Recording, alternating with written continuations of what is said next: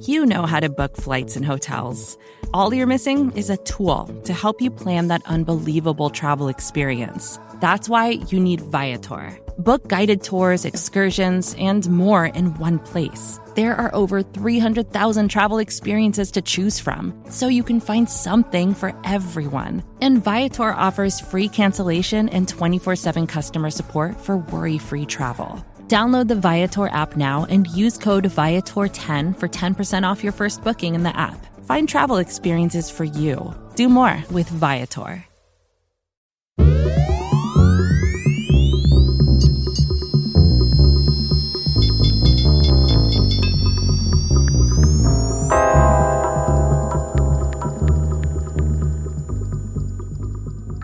Welcome to Intercepted. This is our podcast for Acme Packing Company that takes you behind enemy lines. We're going to be talking to Seth Galina of Pro Football Focus. He is a uh, noted or like maybe embarrassed uh, Saints fan. Seth, say what's up to the people. What's up, guys? How you guys doing? So you said I talked to you last week. You said one of the most offensive things that maybe I've ever heard Oh, in my God. life. You said that if New Orleans got past Tampa Bay in the playoffs, that they would have beaten Green Bay in the NFC Championship game. Like we did not already see that matchup, and Marcedes Lewis didn't already put a New Orleans Saint on a poster. What is the logic there? Because we didn't di- dive deep enough into that. No, there's literally no logic there. That's just, Just my vibes. fandom. That's my fandom brain coming to the forefront there. I guess the idea is like, you know, if they would have, if the Saints would have actually been a good team team last year, it was would have been because Brees's arm didn't fall off. And if Brees's arm is normal, then yeah, they could go anywhere. Brees's arm always falls off. Like you I could know, that's the it, problem. it, it, it comes it's like it was like uh thanksgiving you could plan on it every year it's like late november he no longer can throw the football it's been the case since like 2018 I just I don't want to I didn't want to believe that and I still don't want to believe it. Like I just I want to chalk up the playoff disappointments in New Orleans, you know, from 2017 to 2020 on like randomness cuz that makes me feel better than Brees's arm just just falling off. Cuz it's like then you could have just like you know eventually just made the decision especially in 2020 um, when the arm wasn't there from week one basically and just said like okay well let's let's do the Taysom Jameis thing as we get on. But I know that was never going to happen but it's like that would have been the way to go.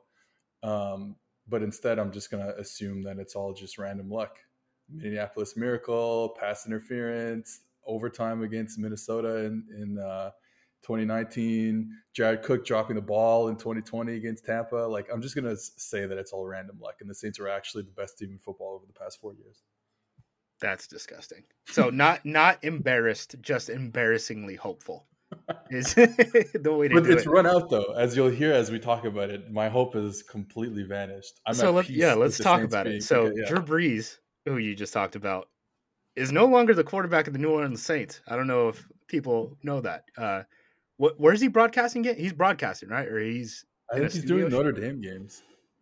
Notre Or he might be just part of the NBC? NBC Sunday night. I saw there was a picture of the NBC guys, and he was part of Is it. he going to take your Um, boss's job?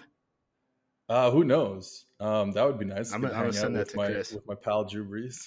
Yeah, I'm gonna I'm gonna clip this and send it to Chris and be like, look, look what Like- Seth is saying about you, bud. He said he said your like, time is send not it- long.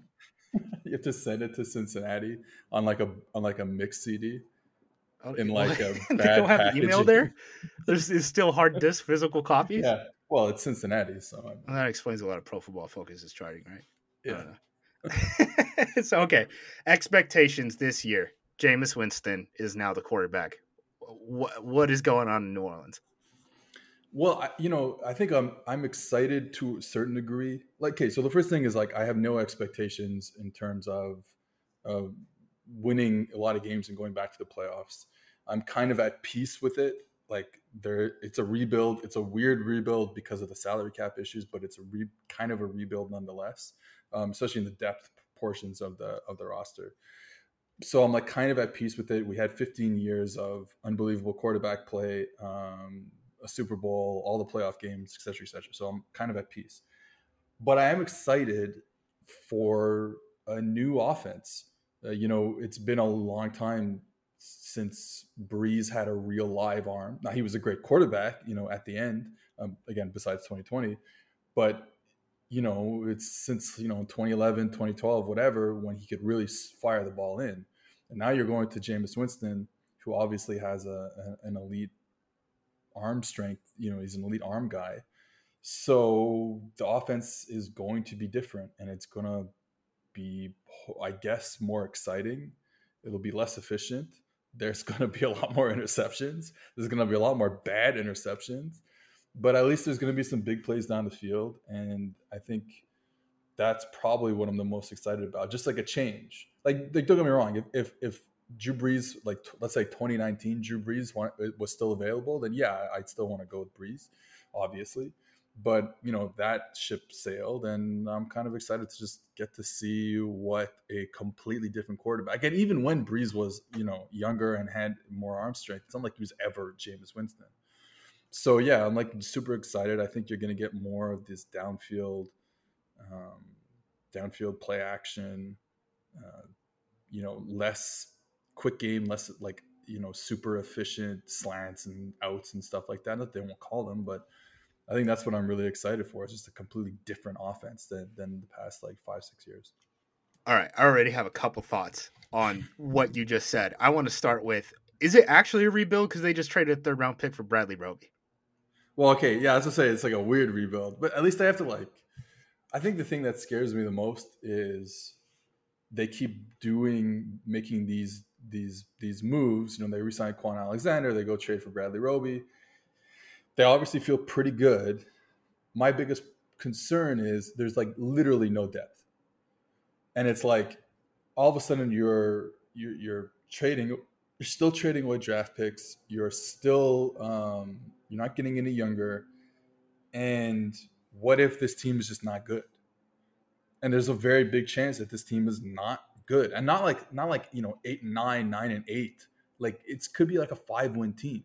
So it's like like I know they don't think it's a rebuild, but it feels like it should be a rebuild um, to a certain degree. Now the and, problem it, and is, it's been something that's been coming for a long time too. You know, like they they've been pushing the the cap hits for Drew Brees down the line to the point where everyone knew the year after Drew Brees leaves, they're still going to have to account for them on the cap. So I think everyone thought that it was going to be like a planned strip down rebuild situation right? And that's not really what we're seeing. I mean, even on the defensive line, right? I mean, Cameron Jordan's still there. They have Marcus Davenport, and then they added Peyton Turner in the first round. Like, I don't know if they think this is like a rebuild because they're still bringing in guys that uh, in the future will replace guys who have cap big cap hits right now, which would make more sense in a rebuild if you then traded Cameron Jordan to a different team, you know. But that that's not what's happening. The same thing they took Pete Werner in the second. Um, he's going to be backing up uh, Demario Davis and Kwon Alexander in nickel. And then uh, the third round cornerback that you guys drafted is what buried in the depth chart now behind Bradley Roby. So it's like all these things are like way down the line things. It's not like you're getting young players reps that you're to like invest in. And then again, they'll be proven right if Jameis is fine. I remember Jameis is not okay. Like Jameis is not asking, uh, taking a lot of money. The other quarterback uh, is, uh, unfortunately, but uh, the other quarterback slash tight end, Quarter, yeah, quarterback, is, unfortunately. So it's like, yeah, if if it works out and Jameis is really good and they win 11 games and they go to playoffs, then yeah, it's all good. We made the right decisions. We, you know, we, you know, we we we, we kind of mortgaged the future again, but you kind of knew you were going to go to the playoffs with Brees there. We just don't know. Like a lot of, you know, there's there's high. This is a very high variance team because if Jameis is just not good, then they win five games, they win six games, and then then what are you doing? Then the team is then you're like, okay, well the team is not good, and now you have you just paid Marcus Williams, you know you got Marshon Lattimore, you got Cameron Jordan, you have the two tackles. It's like that's a lot of money, still without any depth. And like you said, you're hoping that you know the corner Paulson Adebo is like good, but who knows? Third round pick, you know, uh, you said the Werner, the linebacker. It's like, oh, maybe we don't even know if Cesar Ruiz is good. Um, so it's like we just don't know where the Saints are, and if it goes off the rails this season, then you're completely messed up going forward because then you have way too much money for people that aren't producing wins.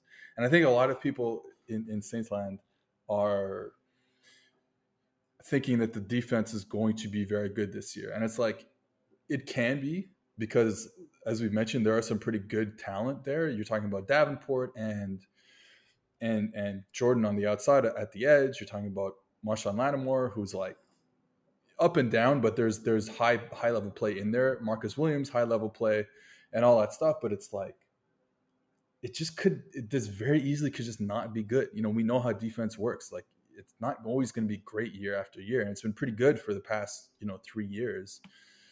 And if it's not good just because of like natural regression, then what are we doing here?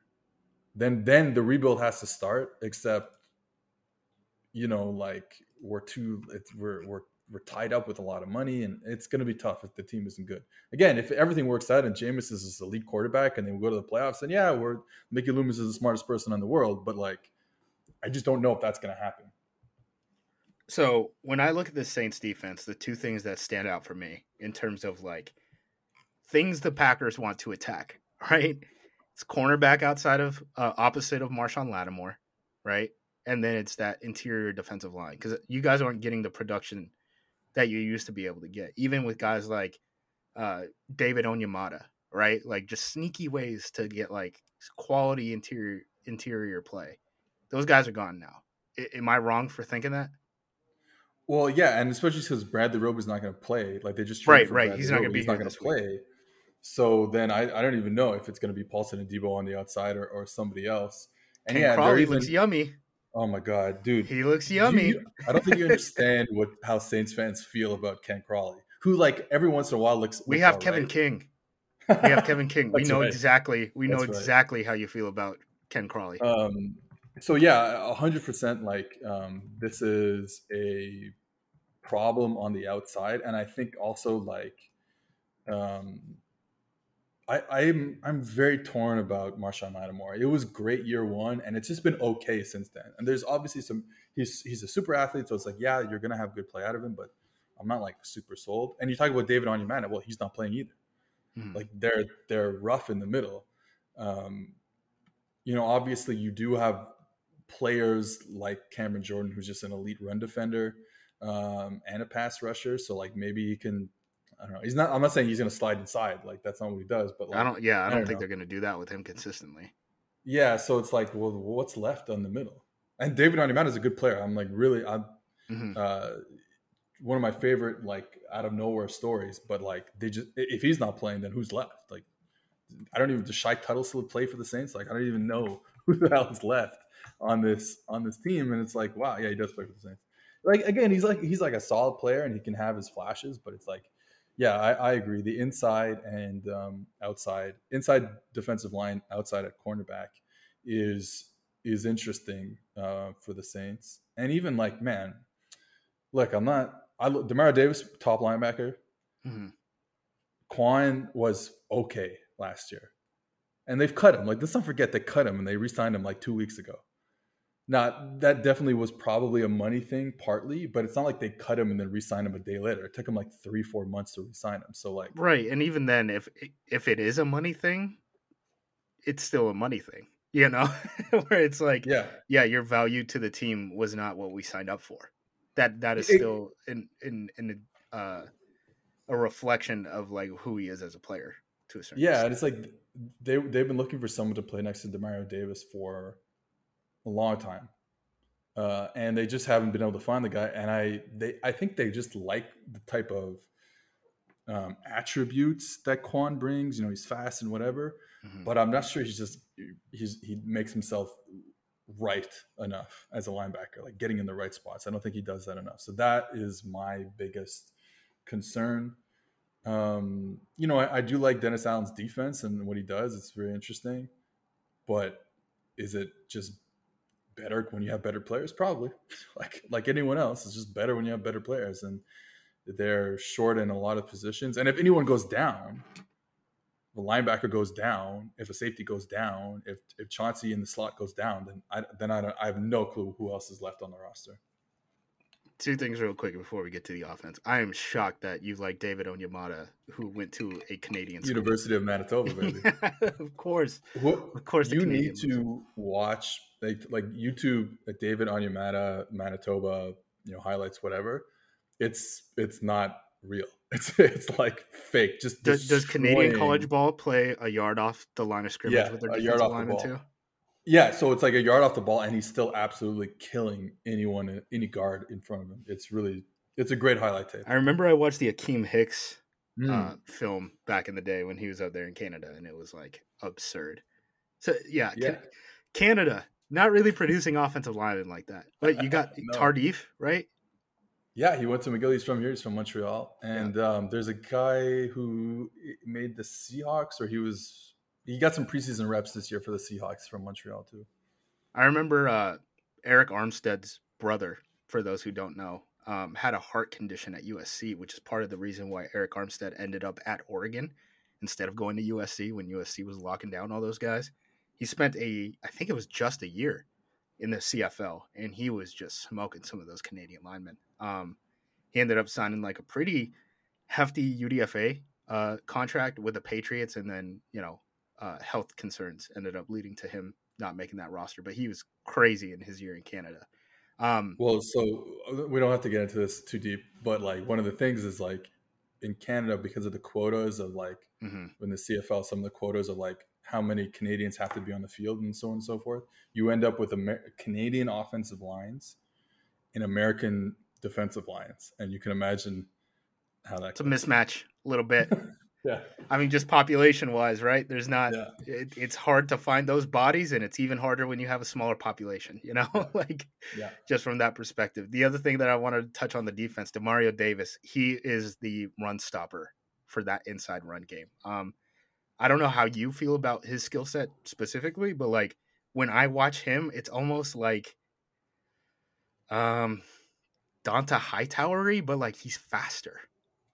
Yeah, and, and, and I feel like he'll blitz, he'll fit yeah. the inside run, but he's also like has a certain level of foot speed. He he's not like a will linebacker type of fast, but like for a Mike, it's definitely not below average.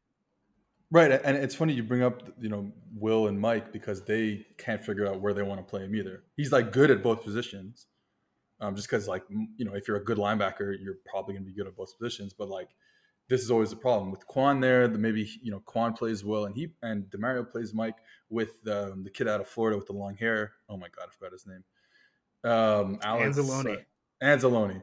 Uh, I think you Anzalone cover football played... for a living. You're a Saints fan. Goodness gracious.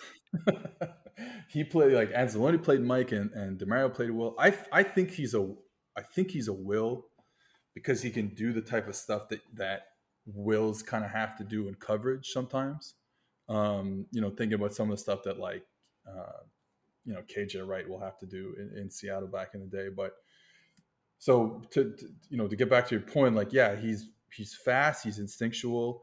And then you see it a with, with how he just can cover people, you know, you know, in, in a, in a regular down and distance, whatever. But, you know, the Saints and Dennis Allen loves to send those like, you know, 5 6 mostly 6 I would say, fronts and you know cover up all the offensive linemen. You know, everyone's in a gap type of situation on third down, but then he he rarely actually sends all six, just like straight up cover zero. And what you see, what when why he's able to like you know play around with the type of blitzes from that look is because you have Demario Davis, who is so fast and so instinctual that he can be on the line of scrimmage and then on the snap drop out and they'll you know they'll bluff a blitz and then he's going to cover someone who's in the slot on the other side or whatever. So like that that's the type of player you're getting out of Demario Davis. But again they can't figure out who to play with him. And and I, and maybe you know just more chem- chemistry with Kwon um, will will do them good yeah and when you talk about so when you talk about those 6-0 looks because we haven't we haven't conditioned the uh, Acme Packing Company uh, viewership to like have terminal football brain like we do in terms of like X and O's, right? Um, I want your you listeners by- to understand uh, before we. I want your listeners to understand, and we don't have to get into it. The most terminal football brain on the planet is, is Justis Mosqueda. Okay, we don't have to get into it anymore, but like that is the ultimate. That Justis's brain is going to be studied by uh, scientists for a long time. after he's gone. Okay, yeah. So 6-0 looks. Um, basically, what I mean is everyone is standing up. And they do this on third down a lot, and you'll see it. I'm sure you'll see it um, on Sunday. Everybody is standing in front of basically an offensive lineman, and they're trying to show one more, like so six versus the five offensive linemen, rather than like a normal setup, which you know you have four defensive linemen, and then the two linebackers are standing there five yards deep and that's the you know your your your regular defense. So what the Saints love to do on third down is they'll show you that they are going to come with a heavy heavy blitz, you know, putting six guys up on the line of scrimmage, and then like I said, Dennis Allen, the defensive coordinator, doesn't or actually rarely just blitzes everybody. He'll make it look like it is, and then you'll try to to say, okay, well these five guys are coming, and you protect those against those five guys, except he's actually sending a different four guys, and everyone else is dropping off into his zone coverage. So that's that's a big deal. That is a big thing that that uh, Dennis Allen loves to uh, to do on third down. And and it changes how the quarterback has to think pre-snap, right? Which is why they do it. Um, if you want to get the running back involved in in the passing game, right? You want to run a route, you only have five offensive linemen to handle six potential blitzers, and they're all at the line of scrimmage, right? So you have to honor it. So you either have to make the decision is the quarterback thinking hot here in terms of like, is he just trying to get the ball out of his hands as quickly as possible? Or are you going to use that running back to help in pass protection, right? And there's pluses and minuses to either, and you can play games with that. Um, that's really the big issue with those. Uh, a lot of people call them mug fronts, if you want to look that up. Um, offensively, actually, let's toss, toss it to break. We'll talk about the offense after the break. Vacations can be tricky. You already know how to book flights and hotels, but now the only thing you're missing is, you know, the actual travel experience. Because is it really a vacation if you're just sitting around like you would at home? You need a tool to get the most out of your time away. That's where Viator steps in. You can book guided tours, activities, excursions, and more in one place to make your trip truly unforgettable. Viator has over 300,000 travel experiences to choose from. Everything from simple tours to extreme adventures and all the niche, interesting stuff in between. So you can plan something that everyone you're traveling with will enjoy. Real traveler reviews give the inside scoop from people who already been on the experiences you're considering, so you can plan with confidence. Free cancellation helps you plan for the unexpected and 24 7 customer support means you can travel worry free. Download the Viator app now and use code Viator10 for 10% off your first booking in the app. Find travel experiences for you. Do more with Viator. All right. And we're back with Seth Galina from Pro Football Focus. I want to talk about the offense now, right? You talked about Jameis Winston. He's going to throw the ball deep. Here is the problem that I have with that. Everyone talks about Jameis Winston and his interceptions, and a lot of people bring up, I think, a very valid point that like a lot of those interceptions happen late in games or on long downs when it's less important to not throw interceptions, right? It's it's not like he was throwing those picks um, first and ten on the twenty yard line or twenty five yard line now, I guess. Here's the problem. I don't see the guys he can throw deep to on this roster, right? Like, is he throwing deep balls to Tre'Quan Smith? Because Tre'Quan Smith isn't Chris Godwin. He isn't Mike Evans. And right now they don't have Michael Thomas. Uh, Tre'Quan Smith is just probably not that good. I don't know. I, don't know. He's not that guy. He's not that guy. He's just not that guy. He's just not that guy. Uh, so like, yeah, I agree. And you have no Michael Thomas, which means – all these type of number one receiver routes or X receiver routes, that we call them, are going to go to Marquez Callaway. So it's like, yeah, okay, if you're a fantasy player, pick up Marquez Callaway because you're getting 10 targets a game or eight targets a game or something like that. But if you're talking like trying to win a football game, that's a problem. That's a big problem. I liked a little bit from what I saw from uh, Lil Jordan Humphrey last year. I do like Tre'Quan Smith once in a while. Um, there was he's an he's an NFL player. I just don't understand. Like, yeah, we're gonna throw we're, we're gonna put Tre'Quan Smith in a position where he can win or lose us games. Like, yeah, and he's not like when when have we seen him as this like take the top off a defense type of guy? That's not really his AAC game. defenders at USC or UCF. e- exactly. Like that's not really that's his game. And so the the one guy with- they have on the roster who I'd be worried that can actually do that is, is Deonte Harris, but he's so damn Right. small that you they just keep him as a return man. Yeah, he's like the number one return man. He's a very good return man. He's Yeah, great. His his stats at Assumption are hilarious. He had like Yeah. 20 return touchdowns at like a I think it was a D2 school, maybe it was D3. Uh, yeah, and, and and he's returned it in the NFL too. He's, he has a couple. Yeah, he's great. He's so Honestly, the, the game changes in Tampa uh, against Tampa Bay in the playoff game if they don't get called back for like a legal block on on a return for a touchdown uh, in like this first quarter or something. Anyways, um, yeah, so it's like he is a take a top off the defense type of guy, but again, it's like, is he a, a yes, he has speed, but like there's there's there's a little more like not like it's not just not just like oh you have speed so you're DeSean Jackson. Oh you have speed so you're even Teddy Ginn like I don't know if he's either of those guys. That's and and then it's like well who's left? It's a receiving corps that looks infinitely better when Michael Thomas is back but right now you know week one I just don't know who can get open against man we don't know anything. Like, can can Marquez Callaway just get open against the against you know Jaire Alexander? Like, I I don't. Can Lil Jordan Humphrey Humphrey get open against Kevin King? I don't know, man. That that makes me nervous. Tight end situation is better. Adam Trautman could be a very very good tight end. He's the in his second year, and then you have Taysom Hill who will play tight end. I like him a lot as a tight end. Uh, make sure I'm clear on that. Um, but then it's like again, it's like you're not winning games because you you have these like you have you have like a couple good tight ends. So that it makes me very nervous. And I think a lot of people are going to listen to this and they're going to say, well, Michael Thomas isn't really a burner, right? I mean, NFL DBs are calling him slant boy and stuff like that. Well, the speed guy was Emmanuel Sanders and they haven't really replaced him. And that's not replacing Emmanuel Sanders and then also losing Michael Thomas. That's really the issue. It's it's not one of them. It's the fact you're getting both of those things at the same time. Plus Jared Cook. Yeah. Exactly. So it's like those are three like top receivers.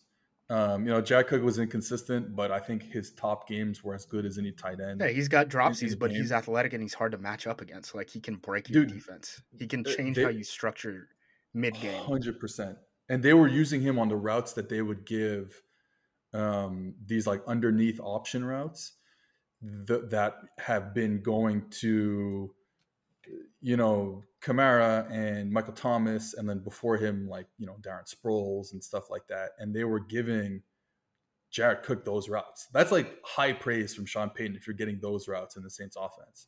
So it's like you're losing Thomas, you're losing Emmanuel Sanders, who stepped up in a big way. I don't think he I don't know if he he lived up to expectations per se, but I also think he would have looked better if Brees could actually do anything in 2020.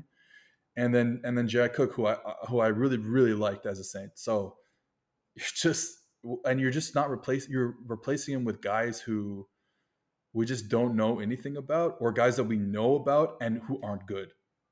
Tre'Quan Smith, Chris Yeah. Hogan, like uh, I don't know, former Packer Ty Montgomery, like I don't know. And he's playing wide receiver now. And I think it's interesting. Juwan Johnson is playing tight end for you guys.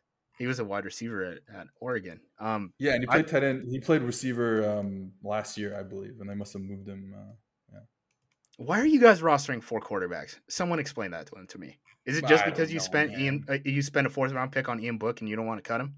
that has to be it, dude. it's like, wait, Trevor fourth Siemian pick- beat out the draft pick, so I guess we're keeping the draft pick, and we can't let Taysom go And- because Taysom does all these other things. Yeah. Like the Ian Book thing. I mean, I had to watch this guy play a lot. I don't know why I watched so much Ian Book tape. Um, and it's just like you there's no way you you saw an NFL quarterback.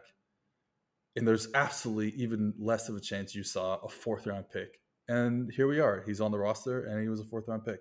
He's going to be I- a healthy scratch, right? He Yeah, be. 100%. He has to be. I don't even know if like Trevor Siemian is a, is game day active. I, I don't know why. What what does Trevor Siemian bring to the table that Taysom Hill doesn't? Like this could be a two quarterback team. I don't understand why they're keeping four. It doesn't really Yeah. make sense to me. That doesn't make any sense to me either. Um, another thing that I wanted to point out we had this conversation on your podcast, Too High, with Deontay Lee, and Deontay brought up a point that made a lot of sense to me. So it was basically, you know, Alvin Kamara out of the backfield, you almost have to treat him like a slot receiver, right? So when Michael Thomas was there, not well, okay, let's think about last year, right?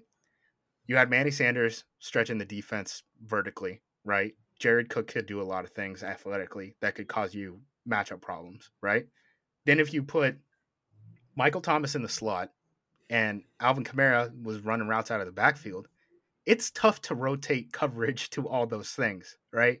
So now that like Alvin Kamara doesn't have that slot receiver opposite of him, you know, Michael Thomas being able to do a lot of the quick game stuff and, you know, Jared Cook, what does that mean for like Alvin Kamara's production? Because I look at this offense, and again, we just talked about the wide receivers. You're pretty high on Trautman. I don't I don't know if I see that with Trautman. Um, I guess we'll see. I mean, he's a pretty young player, but what like what are the win conditions for this team? Because it's to me, they have an advantage on the offensive line relative to the Packers' defensive line, at least their interior players, right? And then Alvin Kamara needs to get like four touchdowns. And I just don't know if teams are going to be treating him the same when Michael Thomas is an opposite of him. Yeah, I think it's going to be really hard. And I also say, like, there was something about Brees, especially as later in his career, getting a guy like Kamara, where I felt like he would almost bypass some of his reads, knowing that he was going to get a one on one with Kamara on a check down. I mean, it's not a bad plan. Right. And it's like, there it is. And let me get Kamara in space. I think of so many different plays over the past, right over the ball. You know what I mean? He's the check down, but really he's the first read because Brees knows that, you know, based on the pre snap, that everyone's going to get run off. And then here's Kamara. And it's like, that's not let me tell you something. That is not Jameis Winston's game. So there goes there goes a lot of touches. I think that means you're going to have to start manufacturing touches for Alvin Kamara, not just um, on screens and stuff, because you can't just count on um, uh, screens going 70 yards. Screen screens are sloppy plays too. Like in terms of once you call it, like anything can really happen because defensive linemen, linebackers, they react to it at different times. It's not always what you look, it's er, what you want out of the look. It's a lot of, I, I hope this goes right. So it's like, well, then are we going to start scheming him more down the field? Like, is that a winning, winning business model? Because you don't have a choice because you just don't feel like you can scheme. But then you're stuck in five man protection, though, right? It's and, a problem the Packers are going to blitz. I mean, I, I think they're going to be. I just talking about the Packers structure. Um, I have a big post that's ready to go about the Packers defense and their structure right now. I haven't hit publish because I want to see what it looks like week one before I pull the trigger on this is what they were running in the preseason. I want to proclaim that I know what they're doing, right? But what they were doing in the preseason, I would be surprised if they weren't a top 10 team in base defense because of how they match up the personnel if if you bring you know two tight ends out or a tight end and a fullback out, they're pretty much going to play base. Um, that's kind of their game plan, and then they just blitz the hell out of it because they're going to play out of too high, so they're going to try to win a gap back with blitzes and stunts within the box, um, and that allows their safeties to play outside of the box and fit the run alleys. The problem I see is if you really want to get the the running back involved, you're putting all of that on the offensive line, which you know they, they have a solid offensive line, but also the quarterback to be able to see what the offensive line is letting free. You know, when they when you have to let a guy loose, can Jameis Winston see it? Um, and that's kind of the trade off that you have if you're going to try to do anything vertical with with Kamara. Yeah, and, and and as I kind of mentioned before, like we still don't really know about the interior of the offensive line. Um, Armstead, Ramczyk, solid, solid tackles, but I really believe that even though they'll have like you know these like Saints Hall of Famers, um, you know, in the like the Saints Ring of Honor at guard throughout this Brees tenure because they've had supposedly great guards and they have had great guards. I do believe that Brees is the way he plays makes the guards look probably better. And, and I'm really not trying to like be like, hey, yeah, Jahri Evans and Carl Nicks are, were bad players. Like clearly they're good players. I'm not saying that. But I think like they kind of got into the situation where they could get rid of like a Larry Warford and bring in Cesar Ruiz and just be like, all right, well, it's okay because well, you know, like we're gonna be fine. And like Andrus Peat, and they're gonna pay Andrus Peat and be like, all right, well, we're gonna be fine because Drew Brees is the quarterback. And it's like, is that going to be the case with a different quarterback? Um, you know, I, I still have high hopes for Ruiz, still a young kid. Erik McCoy at center is really good. Um, Peat, but Peat's a different story.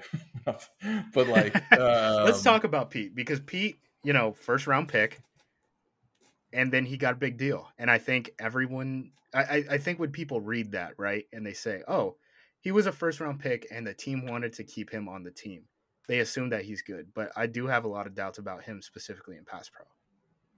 I just, it's, you know, it's one thing when you have uh, Max Unger and Larry Warford, you know, at center guard, and you still have Arm, Armstead and Ramczyk.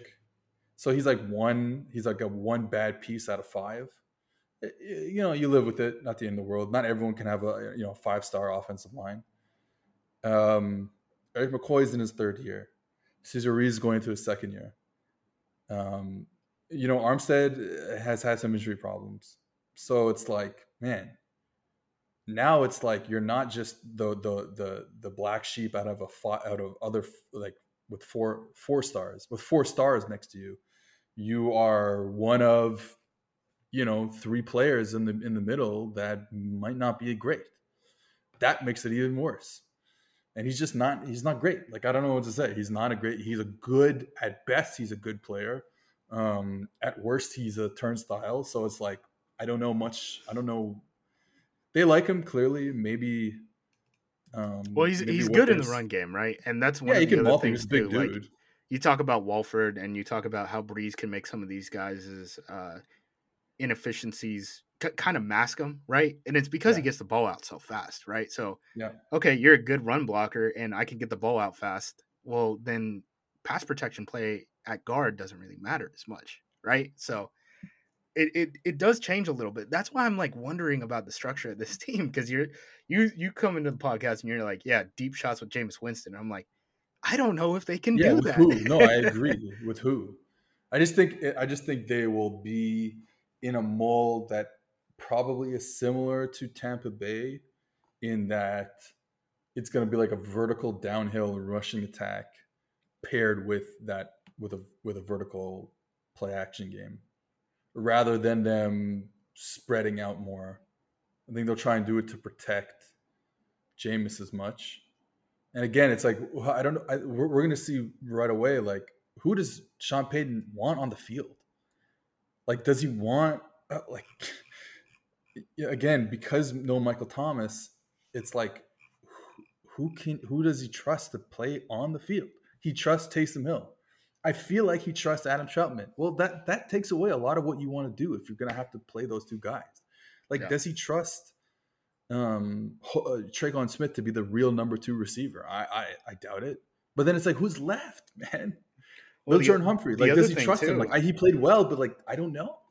The other thing too is like Taysom Hill. All right, if Taysom's going to play fullback and Troutman is going to play tight end, there's not that many ways to get the running back involved in the passing game when you have a fullback out there you know, unless it's just yeah. quick stuff, which okay, you can run quick stuff, but if your if your entire game is we're going to be I formation running quick game passes to Alvin Kamara, there's a lot better ways and a lot easier ways to win football games than that.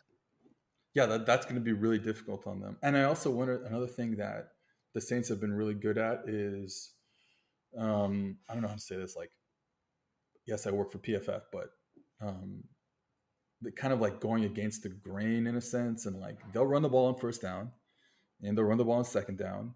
And what they've been really, really good at is not getting any negative plays. They're like number one every year, and basically like percentage of runs that at least gain like one yard or something uh, in the run game on like first down and second down.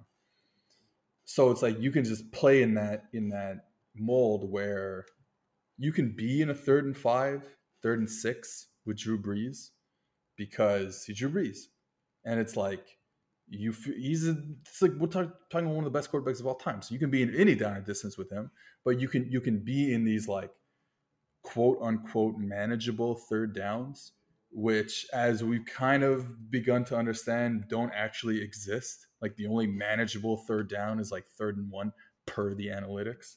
Um, but you could do that with a Hall of Fame quarterback. So now it's like, okay, well, you're going to run the ball on first down. Uh, you're going to run the ball on second and 10, whatever it is. You're getting to third and seven, third and six with Jameis, who, let me tell you, is not a Hall of Fame quarterback. Like, is that a, is that a winning winning business J- Jameis isn't going to try to throw for seven on a third and six either. You know, exactly. He's going to try to flip the field, and it's going to flip the field one way or the other. You know, exactly. this deep shot is going to lead to a punt. It's going to be an arm punt, or it's going to be a big catch. Right. So that'll be interesting. Um, so this line is at four and a half right now. Right. The game moved to Jacksonville, obviously because of uh, the hurricane.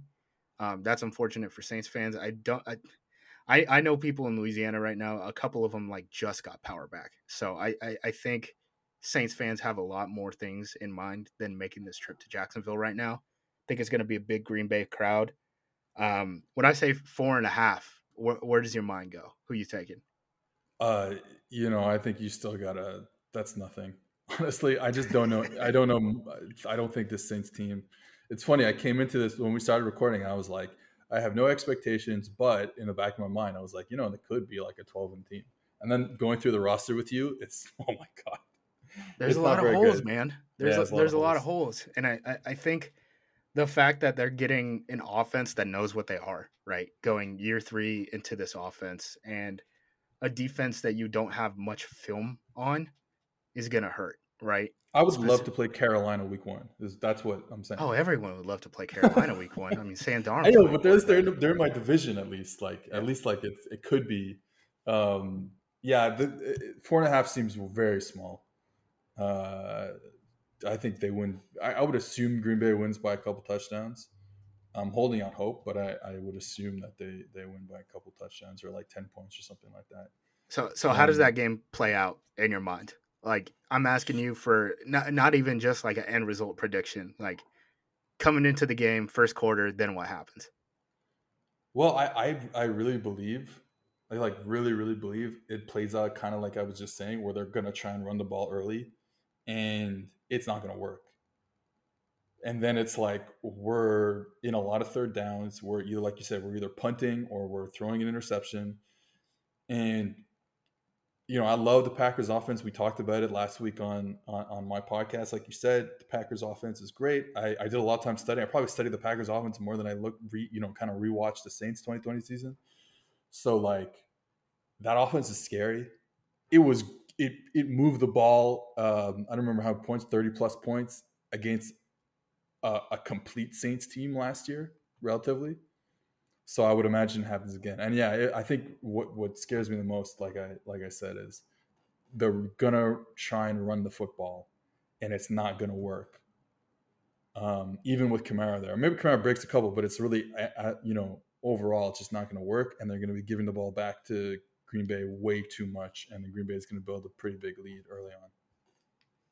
One last thing, um, because I want to see what your perspective on this is, because I've never gotten a clear answer on it. We see offensive coordinators for big time uh, offenses move on to head coaching jobs all the time, and you know, Peyton Manning has gotten a lot of people jobs. Tom Brady has gotten a lot of people jobs. Even Aaron Rodgers has gotten people jobs, right? Pete Carmichael is just staying as the offensive coordinator for Sean Payton. And I understand like Pete Pete isn't uh calling plays, but like neither is Bieniemy, and everyone talks about Bieniemy every year, right?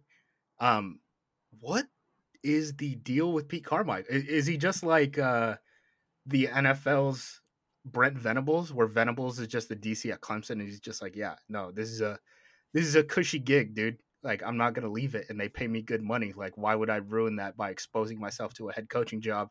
It's, it's pretty hard to do that. I have something nice here going on. How how do Saints fans think of Pete Carmichael, and have you guys gotten any indication on like why this guy hasn't gotten a job after being the OC for Sean Payton for like ten years? Uh man, I wish I could tell you. And the thing is, they've had OCs before Carmichael, and you know Joe Lombardi was the OC, or uh, he might not have been the OC. Now that I'm thinking about it. I think He he was was quarter he was quarterback coach. coach. but I mean, he got a lot of puff pieces written about him before he took a OC job somewhere else. in in Detroit, and it wasn't very good. Right. Um, and then I guess before that was it Doug Marrone. That I sounds think right. Doug Marrone yeah, he, was the he's the OC. Peyton guy because they're they're all Parcells dudes. Right. Okay. Yeah. Doug It's the same thing with yeah. uh, what's his name, uh, Dan Campbell in uh, Yep. in Detroit. He he was a Parcells guy. That's kind of like what this that tree is kind of breeded off. It's like Sean Payton and then the Belichick guys. Those are the Parcell dudes still kicking around. So I just wonder if uh, Pete may, maybe like this is this is looking into his psyche that I don't know, but like maybe he just sees them go leave the Saints and it's not great. Obviously, we just saw Joe Brady do it, and that was good. But maybe he just sees them and says, "Man, I want to go." Or maybe you're right, and he's just wants he wants to like draw up plays. Like, and honestly, like, um, I think you know this as well as I do. Like, some some people just want to draw up plays. I just want to draw up plays. Brent Venables literally just wants to draw up plays, and I mean, that's that, that's well. full time gigs for some of these teams. I Yeah. mean, uh, like Andy Reid in Kansas City, a lot of his stuff was, um, damn, I'm spacing on, on his name, Brad Childress, who was Yeah. there, and he was like spread game uh, analyst or something like that. Like his Yeah. job is like eat eat film, find cool stuff, bring it to Andy Reid. Like yeah, that's that's it. and then you see it in Um, college football all the time too, with like Saban and all these big SEC schools who can afford to pay former head coaches to like rehab their image and then also like give their families health insurance by giving them a gig instead of just taking buyout money. And they're they're keeping them as like analysts and their entire job, like Sarkisian, right? For example, before Lane Kiffin left, his job was just like watch film, dude, and tell us what you think. Yeah, and like in, in college, like when you're an analyst, I don't I know the rules exactly, but like you're literally like not allowed to talk to the players, basically. You're, you're you technically to not stay- supposed to be an on-field coach. When Yeah, when. Sarkisian went on uh, the field for Alabama as their offensive coordinator, that was not the first time the Crimson Tide players had ever talking to uh, Steve Sarkisian. Like that, you- you're not supposed to. But like, okay, who's watching? Where's the enforcement Yeah. arm? We, we've seen the the NCAA's enforcement arm recently. Doesn't seem very powerful. It's very weak. Uh, It's not. It's, so yeah, it's not good unless yeah. you you have a snitch and documentation. yeah, I just wonder, like, um, yeah, I just yeah. yeah, Anyways, getting back, I went. I, I looked at Brad Childress. His title was literally spread game analysis Yeah, analyst.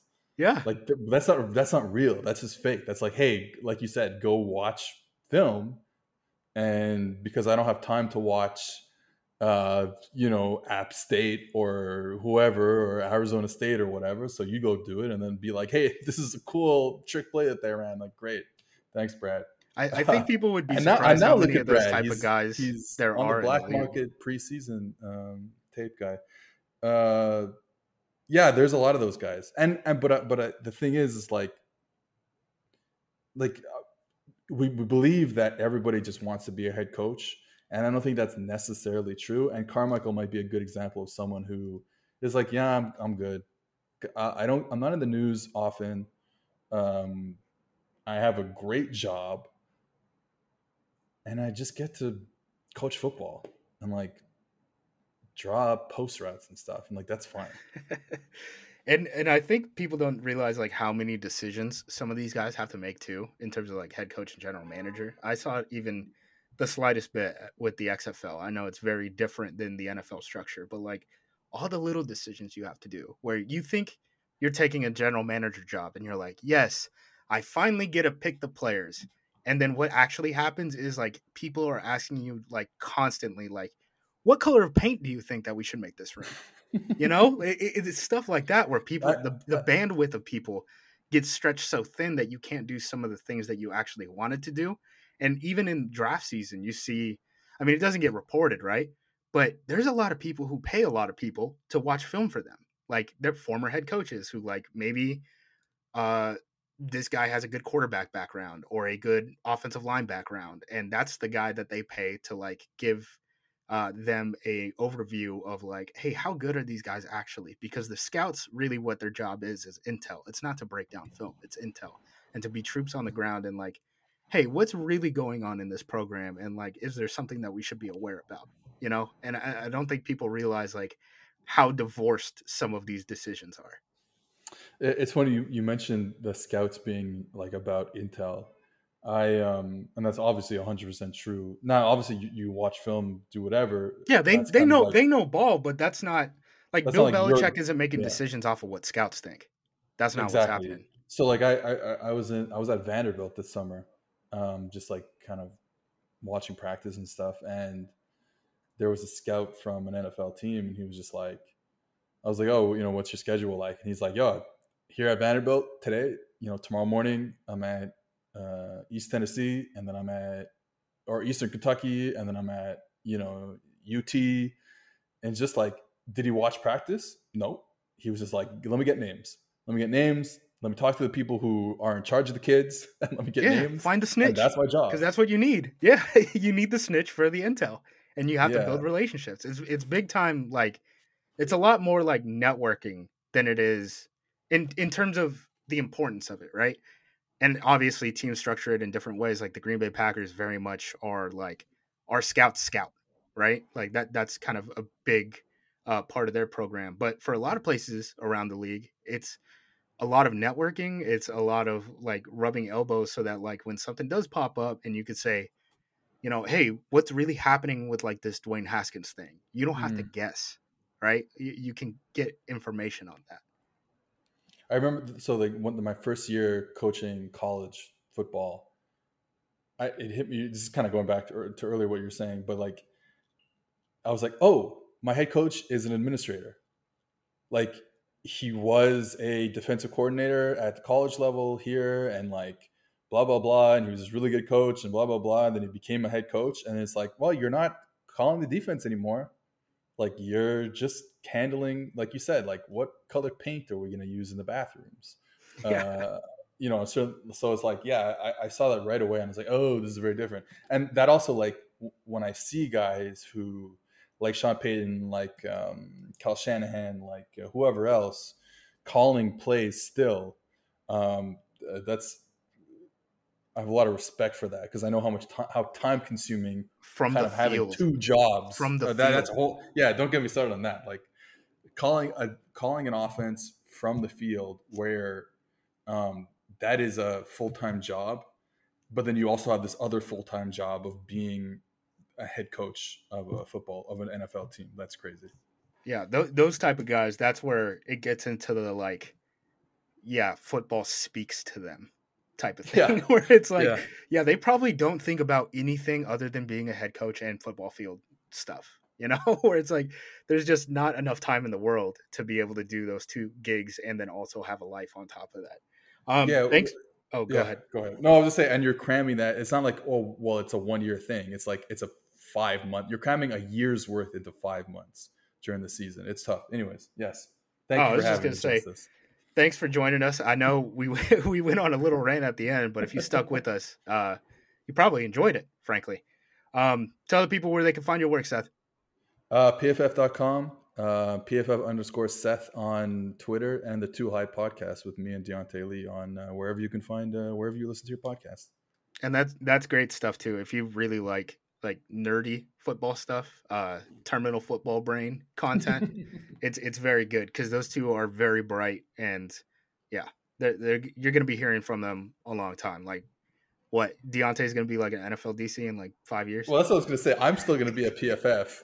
Diante is gonna be the DC for like the Cleveland Browns or something. So that that's don't weird. put that on him. He doesn't deserve that.